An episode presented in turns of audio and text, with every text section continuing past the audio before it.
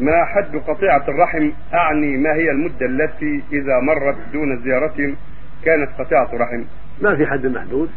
صلة الرحم بالكلام الطيب ومواساة الفقير منهم والسلام رد السلام عليهم ودعتهم بالسلام وإعانتهم على الخير كل هذا من صلة الرحم. وقطيعة الرحم ما لها حد محدود. آه، جفاؤهم آه، الذي يعد خلاف المعتاد نوع من القطيعة. جفاؤهم من غير من غير موجب شرعي.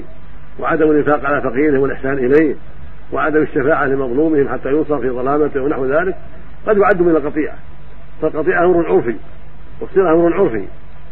هو معروف بين المسلمين الصلة والإحسان والاتصال والسلام والمعروف يعد صلة.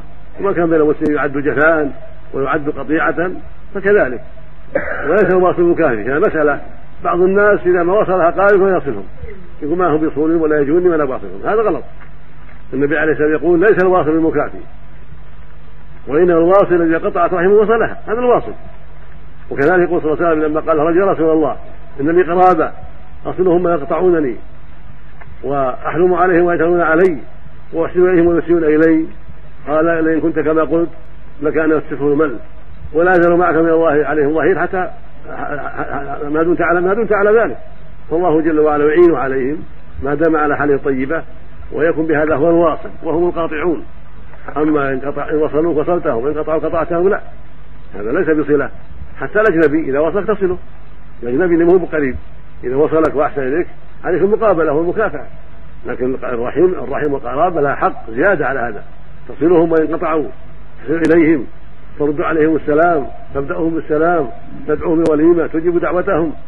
ولو ولو قطعوك لأن لجل وحشة بينك وبينهم أو شحناء أو خصومات لا تقطعهم أنت. لكن لك أن تهجرهم ثلاثة أيام عند عند الوحشة والنزاع والخصومات.